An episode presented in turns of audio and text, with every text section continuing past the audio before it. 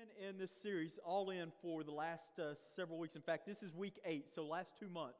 This is week eight, and today is the last Sunday that we're going to be in this series all in. And over the last two months, we have talked about what it looks like for us to go all in. We've looked at people in the Old Testament and the New Testament who decided that they were going to have these defining moments. And, and we said at one point, it really only takes about 20 seconds of insane courage just to have that defining moment where you go all in for the kingdom of Christ. And so we've, we've been asking the question this, this series for the last two months what's it look like for us to be all in? What does my life look like after I go all in?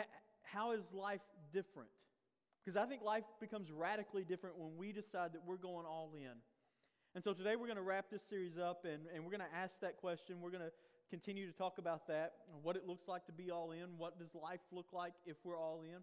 And we're going to look at a, at a person in the Old Testament who is, is really kind of an odd dude. Um, if you got a Bible, go ahead and turn to Ezekiel chapter 8. That's where we're going to spend our time, Ezekiel chapter 8. Um, and if you know much about the Old Testament prophets, they, they have a lot of personality. And Ezekiel, especially. In fact, Ezekiel, I call him the, the late night prophet because he has a lot of visions. And when you read through them, you, you read these visions and you're like, what is this guy talking about? What is this guy thinking? What's, what is this guy?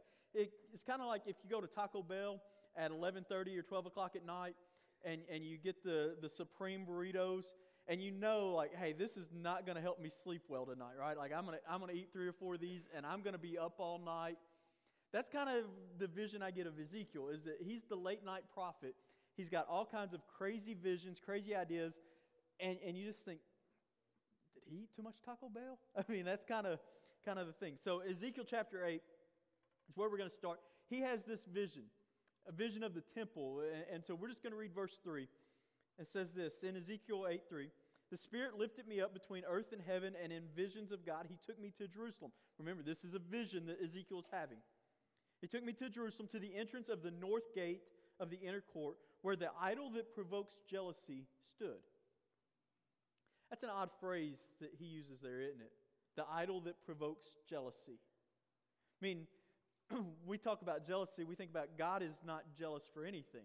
He can't be. It's not in his nature. God is all sufficient, so he can't be jealous. But the Creator is jealous for everything because it all belongs to him.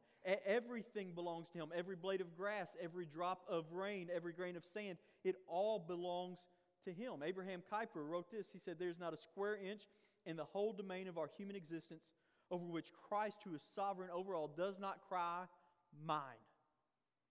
Everything was created by Him and for Him. And that includes you and me, all of you. Did you know this? There's never been or will be anyone like you ever. For some, we think, we say, praise God for that, right? There's never going to be somebody else like us. But for others, I mean, there's never been anyone like you. But that isn't a testament to you, it's a testament to our Creator, to, to the one who created you. And, and that means that because there's not going to be anybody else ever like you, that means that nobody else can worship God like you can. That means that nobody else can worship God for you because of you. It, eh, it means that you are absolutely irreplaceable in God's grand scheme. Think about that. There are 7 billion people in the world.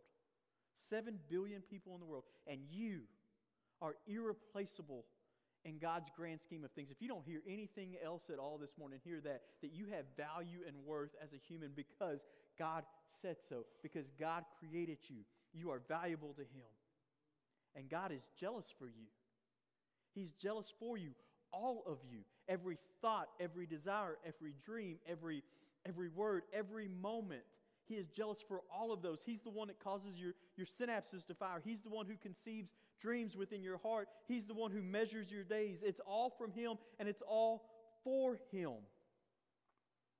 That's why He's jealous. That's why being, that's why being all in is the baseline. That, that's why God will settle for nothing less than all in. It's why God calls us to be all in. Jealousy is one of those character traits that we don't, we don't talk about much. You don't write country music songs about it because it just is it's not a great character trait that we think of. We ignore it. We don't, I think we ignore it because we don't understand it. Jealousy has this negative connotation because for us it's usually the byproduct of, of pride. But God's jealousy is, is a beautiful expression of God's love. Excuse me. It, it's a jealous love that wants all of you, all to Himself. And, and if you've ever been in love, then I think you, you, you, you know that that's the most passionate form of love that there is, and you start to understand it. I don't think that I really understood that kind of love until I became a husband and a father. I am jealous for my kids. I am jealous for my kids. Uh, more than anything else, I want my two boys to, to grow up uh, loving the Lord. I want them, as they're adults, to love God with all of their heart, soul, mind, and strength. That is my number one prayer that they would do that. But number two is that they would still love mom and dad too.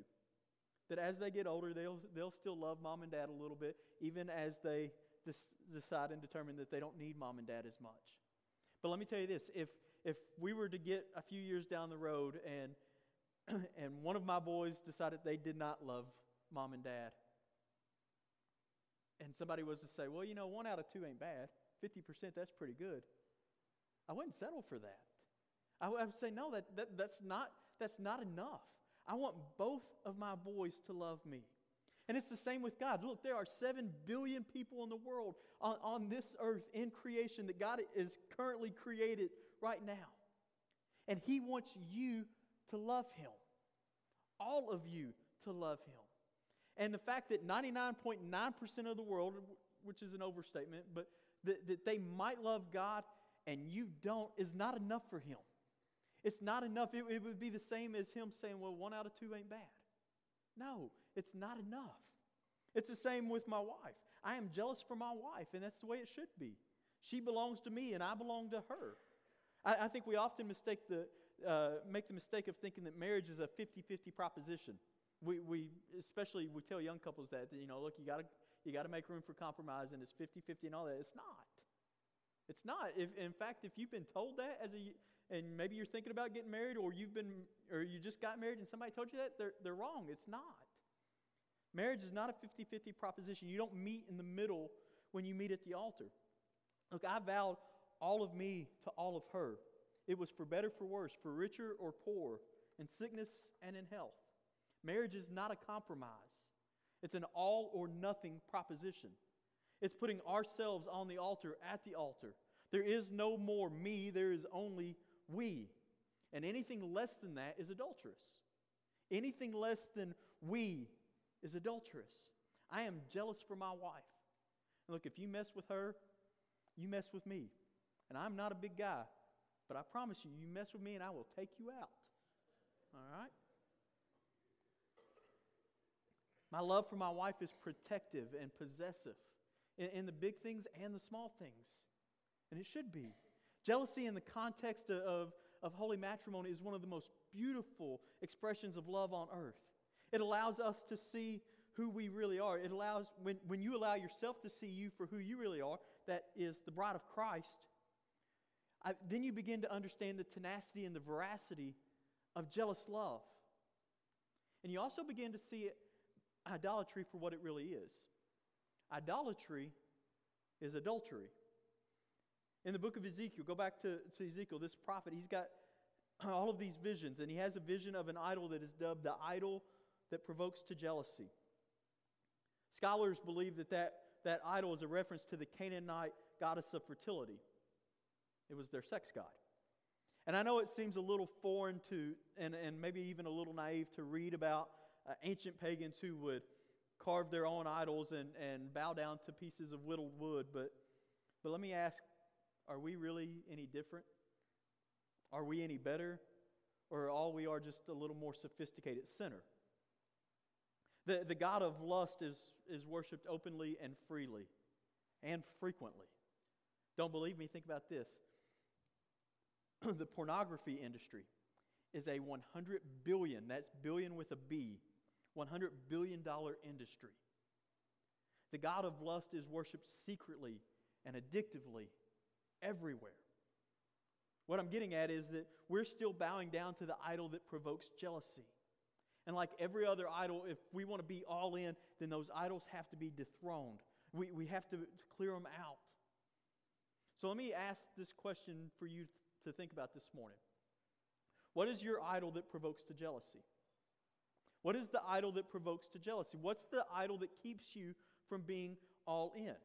For, for some people, it's as simple as sex or money or food or career. For others, it, it might be disguised as false humility. But the idol that provokes to jealousy is anything that, excuse me, anything that diverts our attention from God, that diverts our affection from God, that diverts our reliance on God. Simply put, idolatry is this it's anything that keeps you from going all in. Idolatry is anything that keeps you from going all in, and idolatry is anything that keeps God from being your all in all. And if you're not sure what your, what your idol that provokes jealousy might be, do this. I, there's a real simple way to figure it out. Check your calendar and your checkbook. Check those two things. Check your calendar and your checkbook because I guarantee you those two things will trace you back to the idol that provokes jealousy for you. Because those two things don't lie. They reveal what your true priorities are, they reveal the idol that provokes to jealousy. Look, we, we need to understand this that idolatry isn't a problem, it's the problem. Okay? Idolatry isn't a problem, it's the problem. Sin is just a symptom of it. Idolatry is the root cause.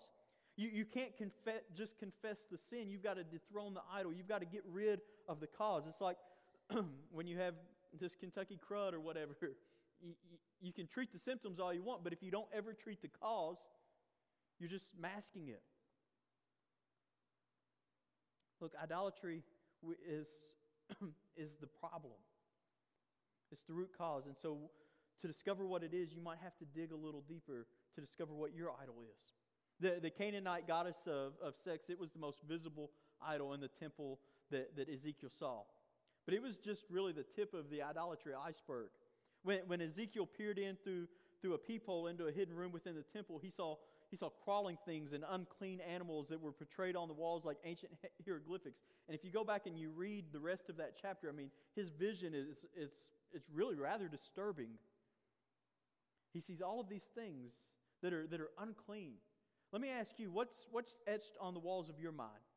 What's, what's concealed in the hidden room of your heart? He, he peers into a secret room What's in the secret room of yours? Because all of us, we have hidden rooms. We have secret rooms. We have that secret sin. It's where we, we can hide that secret sin of ours that, that nobody else sees, or at least we think nobody else sees, except God, right? It's, it's what you do when no one is looking. It's who you are when nobody else is present. It, it's the place where we conceal our most precious idols. And the enemy, Satan would love for you to, to just keep all of your sin a secret. He would love for you to just to keep putting more and more stuff into that secret compartment of your heart, that secret compartment of your mind, because that's how he blackmails you. It is. It, you just keep it a secret. Nobody will know about this, but you, you just keep it a secret, and that's how he continues to blackmail you. But let me just tell you this there is power in confession. There is, there is power and freedom in confession. When, when we confess our sins, we, we take hold back the power that Satan takes from us when we confess our sins to, to, to God, we give God the opportunity to have that power. We, we're freeing ourselves from that sin that, that so easily entangles us. Early in, in my ministry career, I, I was I, w- I would sometimes find myself shocked or surprised by some of the, the secret sins that people would confess.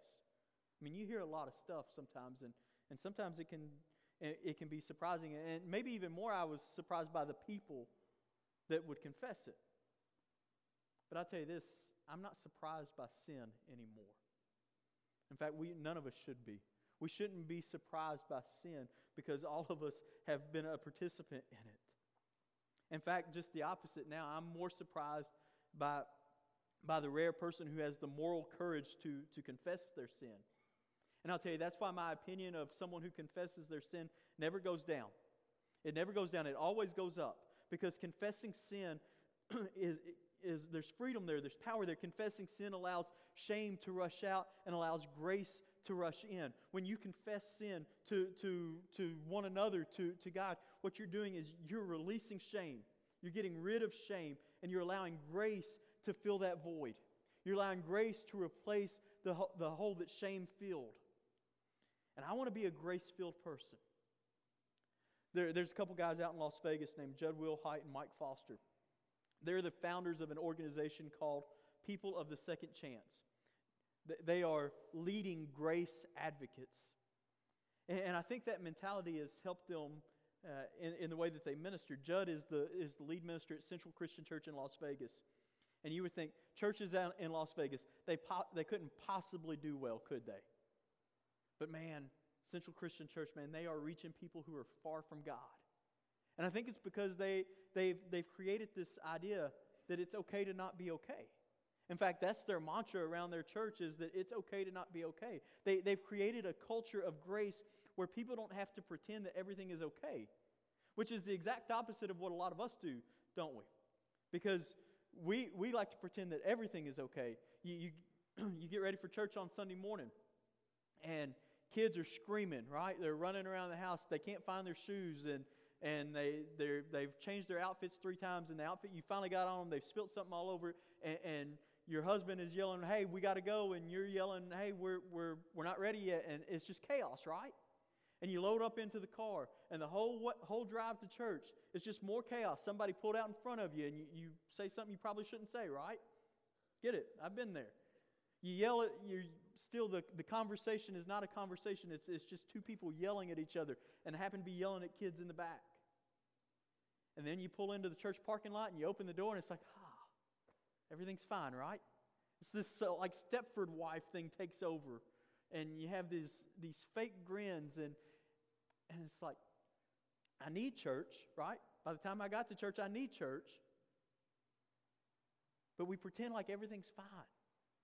Look, everything is not fine. And it's okay that everything is not fine. It doesn't mean we have to pretend that everything is okay, and it doesn't mean that we just put a stamp of, stamp of approval on sin. It just means that we don't hide from it and we don't ignore it. That's what, what they've done out in Las Vegas. They don't hide from or ignore the fact that everybody's not okay. Look, grace is loving people for who they are and where they are. Grace is loving people for who they are and where they are. It's loving people before they change, not just after they change. We like people after the change, don't we? But grace is loving people before the change. And that, and that difference between between loving them before and after is the difference between holy and holier than thou. Loving people before they change, not just after, is the difference between holy and holier than thou. Holiness in its purest form is irresistible. It is. It's irresistible. That's why sinners couldn't be kept away from Jesus. They were drawn to his holiness. But the opposite of that is hypocrisy, and hypocrisy has the opposite effect. It's as repulsive to the irreligious as the Pharisees' religiosity was to Jesus. So, what's in your hidden room? What's in your hidden compartment? In that, in that secret part of your mind and your heart that just that pushes everything in and, and lets Satan have a hold there? What's there? Ezekiel goes on in his vision and he, after he reveals what's in the hidden rooms, he encounters one more idol at the entrance to the north gate of the temple. He saw women mourning the, the god of uh, the idol Tammuz, who's the Babylonian fertility uh, god of spring. The key word, though, is that they were mourning. If you want to identify your idols, you need to reverse engineer your emotions. You need to trace the, the trail of your tears and your fears and your cheers and your jeers. You need to trace all of those. And if you follow them all the way to the trailhead, you'll come face to face with the idols that you have in your life. That's your, that's your Tammuz. What makes you sad or mad or glad? What ruins your day or, or makes your day? What triggers your strongest emotional reactions?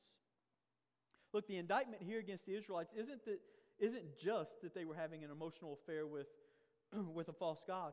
What's even worse is that they were flatlined with their feelings toward the very God who created them with emotion. That was, that was the even worse. It wasn't, it was, you know, it's one thing to have a, this emotional affair with this false God, but it's an, even another deal just to ignore and reject the one God who created you to have those emotions. Look, if your deepest feelings are reserved for something other than God, then that, whatever something is, is your emotional idol. And look, I'm not saying that you shouldn't get excited when, your when your favorite team or your favorite hobby or your favorite food, you should, I'm not saying you shouldn't get excited about those things. But if you get more excited about those material things than you do the simple yet profound fact that your sin was nailed to the cross by the sinless Son of God, then you're bowing down to Tammuz.